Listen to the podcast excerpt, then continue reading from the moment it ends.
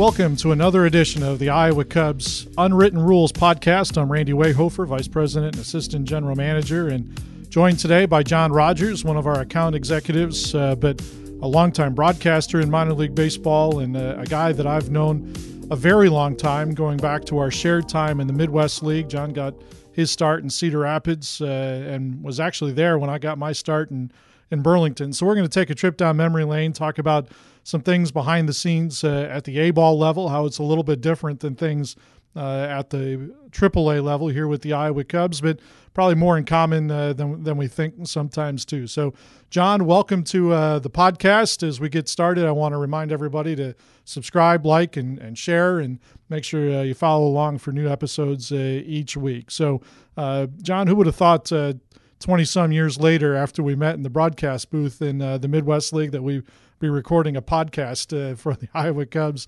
someday in our career? uh, I guess some days it feels like just yesterday, and for me, some days it feels like a million years ago. How about for you? Well, Randy, thank you. It's an honor and thrill for me to follow in the footsteps of some of the great people you've had on the podcast. What a wonderful resource for our fans to avail themselves up. And yes, uh, you look back at our time together, and uh, I've always said you're you're a great friend, you're a colleague, you're sort of a boss in, in some terms, which is wonderful.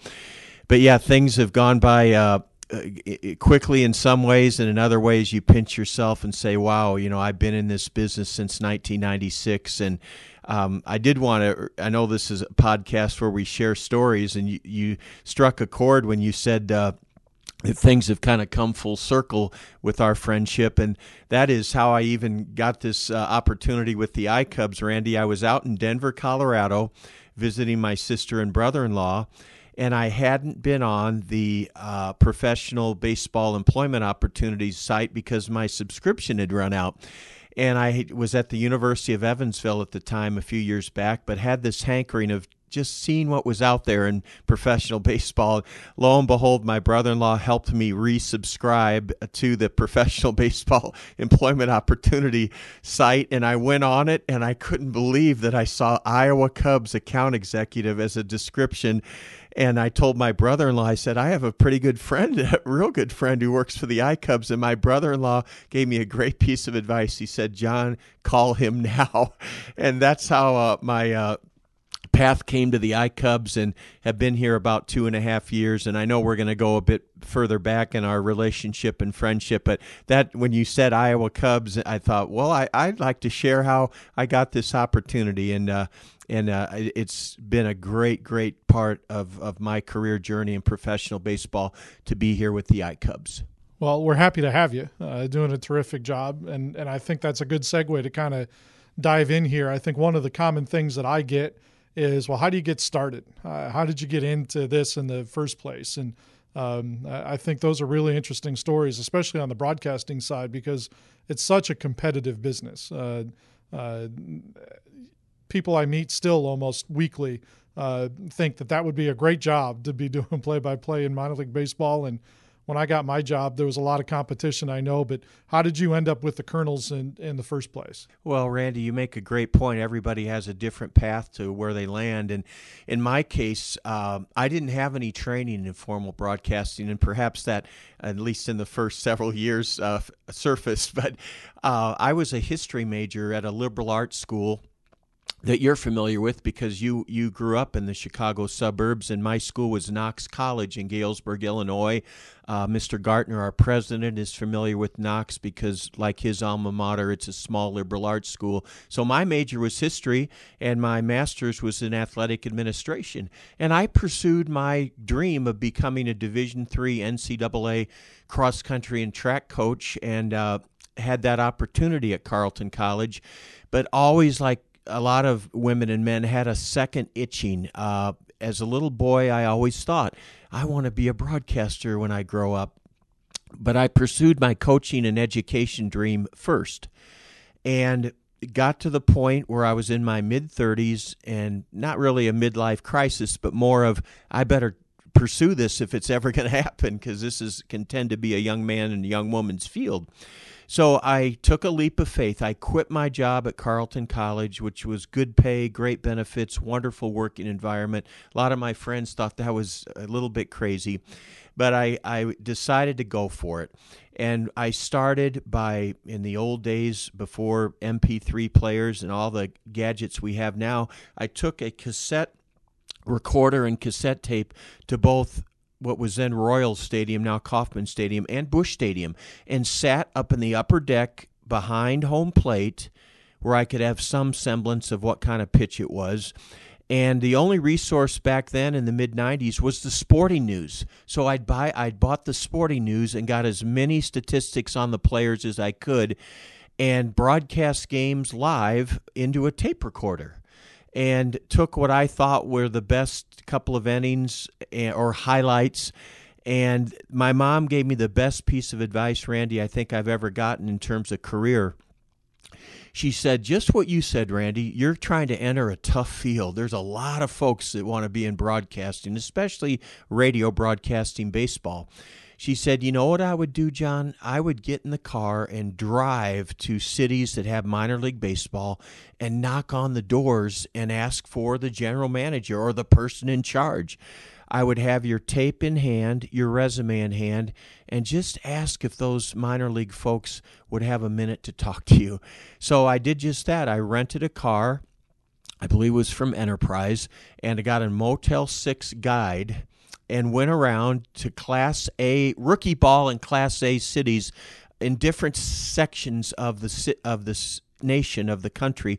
I think I went to four or five segments. I'll never forget starting off in the Pacific Northwest, and my first stop was Bellingham, Washington, and then made my way around the Pioneer League and the Northwest League, and uh, did four different trips. And cold calling, which is a, ironically a uh, technique we sometimes use in sales, can be a bit daunting because you don't know if you're going to get a welcome or I don't have time or he's not in or she's not in or a friendly boot out the door. But f- fortunately, the f- folks that were able to sit down with me for a few minutes uh, were very helpful. I think Sam, our president and general manager, knows a Bob Beban. He's somehow related to Gary Beban of UCLA, who won a Heisman Trophy uh, in the mid '60s. So that's why the name Beban stuck out. And he said, "John, you, I'm not sure you ought to be trying to do this. The pay isn't that great. You're going to ask to learn how to sell and to help the organization, even if you're the broadcaster, so to speak, uh, sell." Uh, but he was still encouraging. He just was realistic and said it's a bit of a long shot. But after visiting with a number of folks who did have time for a few minutes, uh, a fellow named Jack Rader in Cedar Rapids, one of my last stops on my sojourn or my uh, my uh, trek or odyssey. Uh, Jack took a good half hour and talked to me, and this is in Cedar Rapids, Iowa. Jack Rader, and then the broadcaster Johnny Doskow of the kernels came in and said hello. Well, as luck would have it, Randy, as you know, if you knock on enough doors and you have that feeling that something's good is going to happen to you, that's what I felt. Jack, actually, Johnny Doskow called me about two weeks later, the broadcaster for the Cedar Rapids Kernels, and said, John, I'm leaving for the California League. I got a job in the California League. There's an opening here in Cedar Rapids. I think Jack might have remembered you why don't you call Jack? So sure enough, I called Jack Rader, and he was interested enough to bring me up for an interview with three other people, and said, you know, point blank, you know, we'll pay you thirteen thousand dollars a year. You're going to have to sell. He told all the candidates that, and fortunately, uh, Jack, I got the offer, and boy, I, I was on cloud nine. It was one of the most memorable days of my life, Randy. I remember sitting at the kitchen table and looking at my mom and saying, Wow, wow, I got a job in baseball, and part of my job is broadcasting. So that's probably the most long winded answer you've had to a question on this podcast. But thank you for letting me share that story, Randy.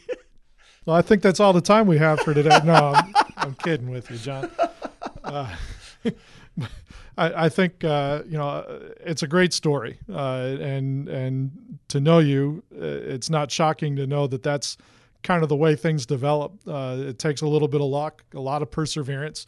Um, I'd be curious how many people listening to the podcast know what a cassette tape is or a Motel 6 guide. I think we learned a few things uh, uh, for some of the interns that uh, listen listen to the podcast on a regular basis. But you know, my my journey was not that uh, involved. Uh, I went to the baseball winter meetings at the job fair and and applied for my job in Burlington. There was probably hundred guys with tapes and resumes. I don't remember any young ladies. Uh, there are some in the industry now, fortunately, but I don't remember any in 1998. Um, and on the odd hours, they posted jobs, and on the even hours, they posted interview schedules.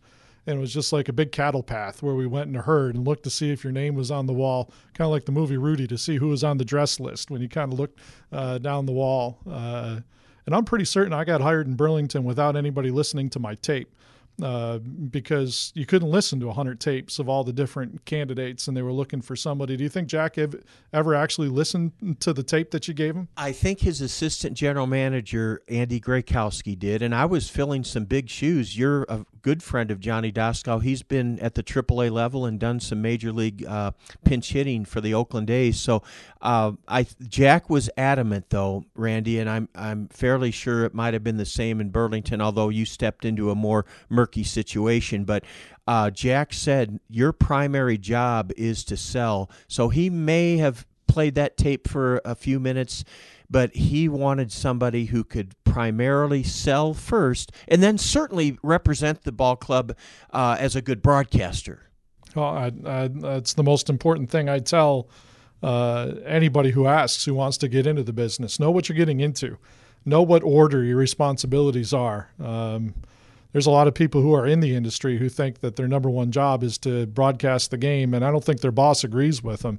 And if you don't understand that part, it makes for an unhappy uh, situation when you're on the bus at three o'clock in the morning, uh, wondering what in the world you got yourself into, uh, and and some of those things. But um, once you get started, though uh, that's when the real fun begins. Uh, and I know, uh, especially when you work at the lower levels and, and when you started when we did in, in an era where things were different. Um, and we started in ballparks that were nothing like what they are today. Uh, we were both at Cedar Rapids and Burlington when we had the big renovations. But what do you remember your first days at the old Veterans Memorial Stadium and where you set up to work and and and what it was like working in the old ballpark uh, before before it be, uh, you guys built the new one. That's a great uh, visual you've painted, Randy. As you and I both came into the league when there were still a number of quote older ballparks, and Veterans Memorial Stadium was built in 1949, and guys like Rocky Colavito and Ted Simmons, Ron Hunt uh, played in that ballpark. Jerry Reuss, and it was viewed as still one of the nicer minor league facilities, and it was in the mid 90s and late 90s, holding its own. But the, then the building got started with all the new stadiums. But the thing I think I remember most was my first quote office. It was the umpire's room, and it was a tiny room. It certainly wouldn't meet today's requirements or standards for space, or uh, it was just a tiny closet, is what it was. And it, Jack did the typical thing and put a phone book on my desk. I did have a desk uh, and said, start calling for sales. But I remember, Randy, a couple of things. One, I had to bring in an electric blanket uh, to put over my legs because the uh, the umpire's room was not heated. And then there was a mouse in the umpire's room that made occasional visits to me and I just I didn't really think I'm not saying those uh, two memories to to uh, cast any type of dispersion over the work environment. I knew what I as you said I knew what I was getting into. It just I've come so far now to where in the new ballpark in Cedar Rapids, I had a wonderful office. I've got a great workspace here at uh, Principal Park where I can see the field anytime I want to by just turning to my left. So you you know we all start at some rung on the ladder ordinarily when you start a new job or career you start near the bottom of the ladder which is fine. That that's the way it should go. You should earn your stripes and and uh, learn uh, from the ground up. But that was those are a couple of memories. Some of the great players that played in that ballpark and then the so-called office uh, umpires room. Well the raccoons don't usually come out till nighttime uh, here. See the jeff tilley episode if you want to hear more about wildlife uh, at the ballpark in, in the old days. But uh, uh, uh, my first day in Burlington, I got there and uh, I couldn't even get to the press box to see what the booth would be like because they were in the midst of replacing the wooden bleachers with aluminum bleachers, and they were only to the part where they had taken the wooden bleachers off. Uh, we're still in the process of putting the aluminum ones on, so I couldn't even walk up the steps of the grandstand to get into the booth to see uh, without an OSHA violation. And my first day in the office, I worked from nine to five, and they said, "Go home, get something to eat, change your clothes." And then I came back and we bolted aluminum bleachers onto the stands. My first day on the job in Burlington. So yeah, it was. Uh, it, it, humbled you quickly uh, if you weren't humble already uh, in terms of what was going on. But uh, we never tell stories about the days that went perfectly correct.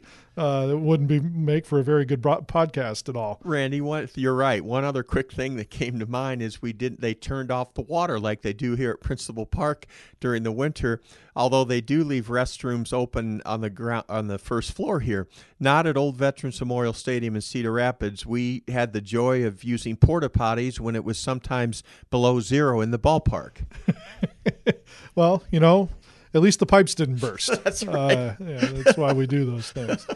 This is Unwritten Rules, an Iowa Cubs podcast. I'm Randy Wehofer. I'm visiting with John Rogers, telling stories about our uh, coming up in the Midwest League and, and our our beginning days of minor league baseball, uh, and expressing some appreciation for the journey uh, and why we enjoy coming to work um, every day. You know, one of the other things about uh, single A baseball, especially, is the bus trips. Um, and one of the unique things about Burlington and Cedar Rapids, it's not just about being on the bus nine hours. In, in fact, sometimes the long trips were fine. Uh, we did commuter trips, um, which is where you played, the, you drove to the stadium, played the game, got back on the bus, and drove back, and did that four days in a row.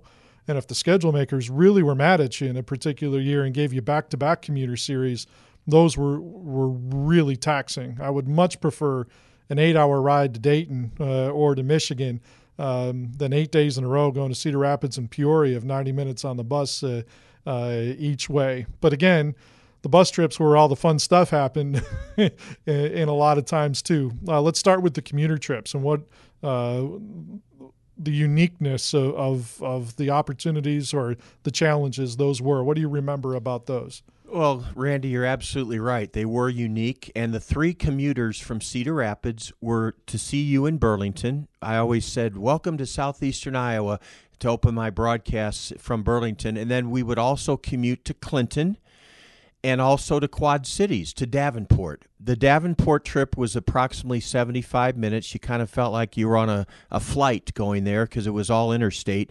And then Burlington was about an hour in 55 minutes, and then Clinton was uh, just under two hours as well.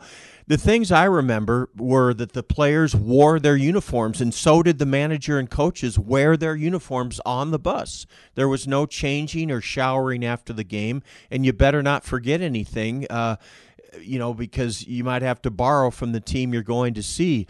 I remember the players bringing their meals onto the uh, buses. There was no pregame spread in Class A baseball. Sure, your dues might have your clubhouse manager put some bananas and apples and granola bars on the in the on the table in the middle of the clubhouse.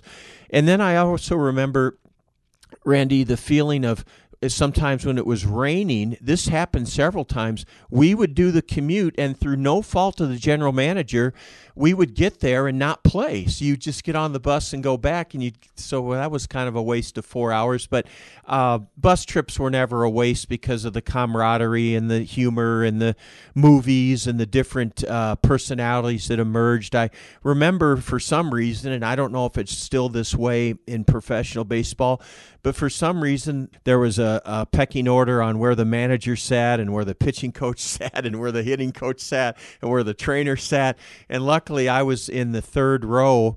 It went uh, pitching coach in the first row on the driver's side, then trainer, and then uh, the broadcaster. So those are just a few of the memories of those commuter trips. we, uh, it was. I remember the one particular commuter trip um, going to Quad Cities when the ballpark had flooded. Uh, it was 2001 and so we knew we were going to Blackhawk College, uh, and to play at four o'clock in the afternoon, and we had just gotten home from Wisconsin and it was a beautiful day when we left and we had just bussed all night to get back from appleton and then we're getting on the bus for a day game. So i just wore a short sleeve shirt and some slacks and the wind shifted and the temperature dropped and it was like 50 degrees by the middle of the game. The bus i had to borrow a jacket from the bus driver because my teeth were chattering on the broadcast and at blackhawk college they didn't have a press box or anything so we were broadcasting the game out of the concession stand what sort uh, of angle did you have? It was, it was up on a hill behind home plate. It wasn't terrible, okay. but I was sitting shoulder to shoulder with the general manager Dave Ziedelis, who uh, was also serving as the PA announcer on a karaoke machine from the concession stand for that game. And one of the great things that has ever happened in my career was uh, Dave gets on the microphone and says, "Please rise for the national anthem." Now, there's only two people in attendance for this game. It's the teams, the few of us working, and there were two people in the bleachers. I don't know who they were or why they were there. So everybody stands up. The players are out in front of the dugout. They got chain link dugouts. You know, it's you know, and uh, he's fumbling around with these CDs on this karaoke machine and uh, so there's this pause of like 30 seconds. Everybody's kind of standing there waiting and waiting and waiting. And then all of a sudden we hear, Who let the dogs out? He played the wrong CD track. And Byron Geddes was a player on our team. And he literally fell down laughing on the line and have one of those great personalities. Uh, uh, they were the Twins affiliate at that time. Justin Morneau hit a home run in that game, I remember. And then during that game, the levee broke and the field got flooded, and they ended up playing most of their games in Clinton that year. You know, we thought this was temporary. We play one game at this community college and then move on. Uh, so I was freezing. It was at a community college.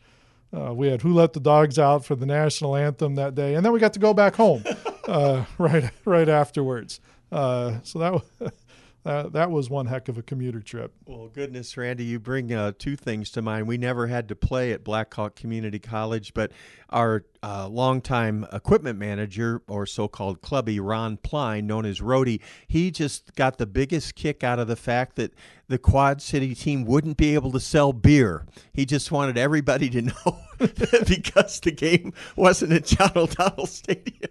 And then the other th- thing that I recall uh, from another fellow broadcaster, I honestly can't remember which one. Oh, it was a PA man in uh, Clinton, Brad Seward, a good friend.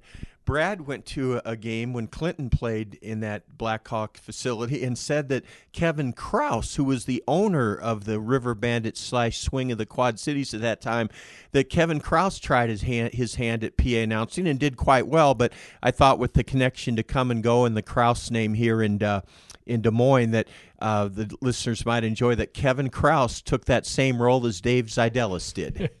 yeah, that was a mess. I, you know, um, I, I think that season might have been worse than COVID for the River Bandits, to be quite honest. It was because everybody else was as business as usual, uh, and that that was a real struggle for them. There were some light moments that came out of it, but it, it was it was tough for them for sure.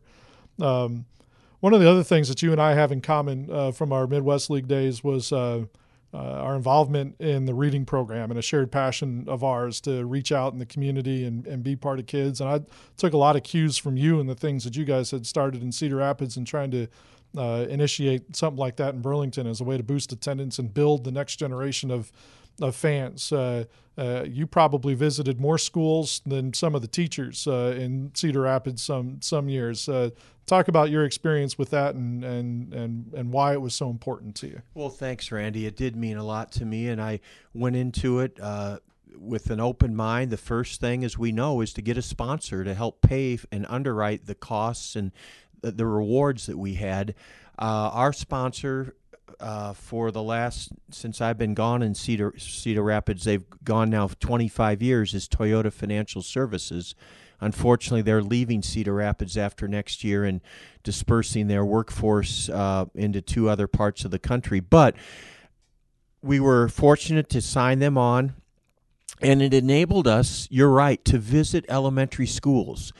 And the model was fairly simple we would try to visit two elementary schools per morning when the team was at home, and we would go in and do a half hour assembly. The assembly consisted of one of our players dressed in his jersey talking briefly about why reading is or was important to him. And then we would take a children's story. I have still about 15 different books that we used that we would act out the baseball story. Whatever the story was, we would take certain parts of it, the narration, and the baseball player would be the chief protagonist in the story, the chief character. And so, what we tried to do is we tried to bring a a story by reading it to life with the player as the star attraction and that was really fun. It would last, the story would last maybe six to 10 minutes at the most because of elementary school students' attention span. And then the third segment of this assembly, we would show the children what they could win, slash, I don't like to probably say win, what they could earn by reading. And they would read 25 minutes at a time. We had that as the goal. And we had a baseball diamond on their reading log.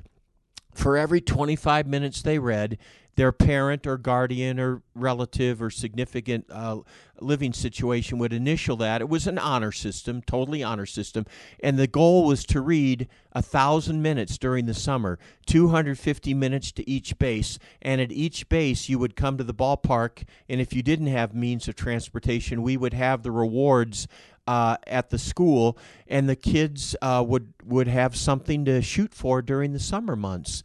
And then at the end of the season in late August, we would have a thousand minute reader recognition program where our players would go out on the outfield grass and all the kids would have a parade on the field before the game. And then they would get to go into the outfield and have any items sometimes it was the reading rewards that they had earned signed by our Kernel players. And we got to the point, Randy, my last year, where the demand was so high. I think it was up to 46 elementary schools. I think we started at 15. That when we were out of town, uh, an associate of mine, Sonia, she would take our mascot, Mr. Shucks, to the schools. And as you know, at elementary school age, Randy, the kids get a bigger thrill out of the mascot being there as they do a player. So it grew and grew, and uh, to no one's credit except the principals and the kids at the schools, because the principals have to buy in to the uh, reason. It's very hard to get a principal to give up a half hour for an assembly unless it's for a pretty good reason. So we were very fortunate to have the principals welcome us with open arms. And as you said, it was a way to not only further the uh, the reading would increase the vocabulary of the students, improve their spelling, take them to worlds they'd never been, uh, stimulate their imagination, and then on our side, it would build that future fan base. Well, we did a lot of similar things with the the school appearances and and stuff, but uh, one of the things I learned pretty quickly was um, the responsibility we had working for the professional baseball team and the doors that had opened in the community. That I would go, I went to the library to the children's section in Burlington, and I said, I'd, when the team's in town on Friday mornings at 10 o'clock, I'd be happy to come down and read some books. You think anybody would show up? And they said, Yeah, you, you do that? I said, Of course. And I thought about it later. Uh, they never did a background check. They never asked me, you know, what my motivations were. All I had to do was walk in and say that I was with the baseball team. You know, if I walked in and said I sold insurance or worked at a factory, they would have thought I was some sort of creep and probably chased me away quicker than I could have could have run. Um, you know, but just showing up randomly, saying uh, I work for the baseball team. We've got some tickets to give away, and I'd be happy to come read books to kids uh, if you think anybody would listen. And sure enough, they brought kids, and there was probably 20 to 25 kids uh, there every Friday morning that the team was in town. And it made me realize pretty quickly what a what an awesome responsibility we had uh, in the in in the community, uh, working for our organizations where.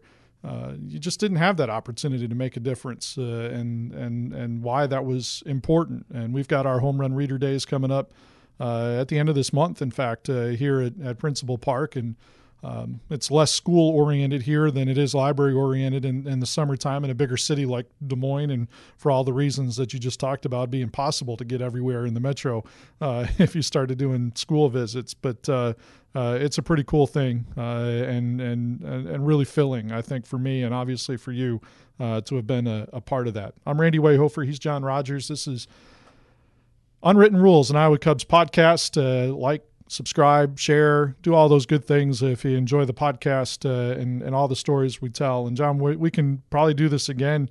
Um, but the last thing I wanted to wrap up with is a shared experience you and I had that direct, relates directly back to the Iowa Cubs too. Was that uh, you know Ryne Sandberg was the manager here in in 2010 in Iowa, uh, but before he got here, he was in Peoria in the Midwest League where he began. Um, and uh, I was fortunate to be on both ends of that. I was in, still in Burlington when he was managing in Peoria, and then was here by the time he got here and got to see a lot of those things firsthand. Um, but that first year that a Hall of Famer was in uniform in the dugout uh, that we got to see, uh, what do you remember uh, about Ryne Sandberg, the manager in the Midwest League, and the uh, and the impact that that that had? Well, the key word there, Randy, is impact. He had a tremendous impact. Uh, the couple of things I remember when when uh, the Peoria Chiefs would come to Cedar Rapids, and we were an Angels affiliate. The geographic uh, tie never really was made sense, but that's a, another story about what a great organization the Angels were. But when Ryno or Ryne would come to Cedar Rapids, there are a lot of Cub fans all over the country, but especially in Iowa. And so we would have lines, Randy, and I'm not exaggerating, of 75 to 100 people before the game right down as minor league baseball we know it one of the neat things about it is it the small scale of the grandstand and the proximity that fans can have to the field Ryne would sign forever before the game as much as he could and then after the game. And then we'd go to Peoria, where he was there for 70 home dates as the Chiefs manager. When we would go there, the same phenomenon of lines and lines of people with Sandberg memorabilia. He's one of the most popular Cubs of all time, right up there with Billy Williams and Ernie Banks and uh, and uh, Fergie Jenkins and some of the modern day players. But what struck me, uh, two specific things. Jack Rader, our general manager, uh, who, like Sam Bernabe, laid the foundation for what the Cedar Rapids Kernels became, said to me, John, I've been in this league a long time, and Ryne Sandberg is the best thing and most wonderful phenomenon that's ever happened to the Midwest League. And Jack had seen a lot of good things in the Midwest League. And the second thing is, and you get this some, Randy, a, well meaning sponsor's son uh, called me, the sponsor called me and said, John, is there any chance my son Chris could get up close with Ryne Sandberg? And I said, Well, Kevin, I can't promise anything, but bring him down to the ballpark. He was in his early mid 20s, I think. And so I took a bit of a chance. I brought Chris into the third base uh, uh, dugout, the visitors' dugout, and there was Ryno in left field, I believe, with a trainer or maybe another coach.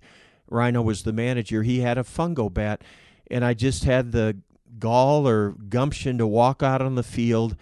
And Ryne's back was to me, and I said, Ryne. And he turned around and I said, I'm John Rogers, the broadcaster for the Cedar Rapids Kernels. This is Chris McCarville um, you're his favorite player of all time. Would you have a moment to stand with him for a picture and an autograph? And Ryno said, I would be happy to. It'd be my pleasure. And I, in essence, could have been interrupting uh, a skull session, a brainstorming, whatever those two guys were doing.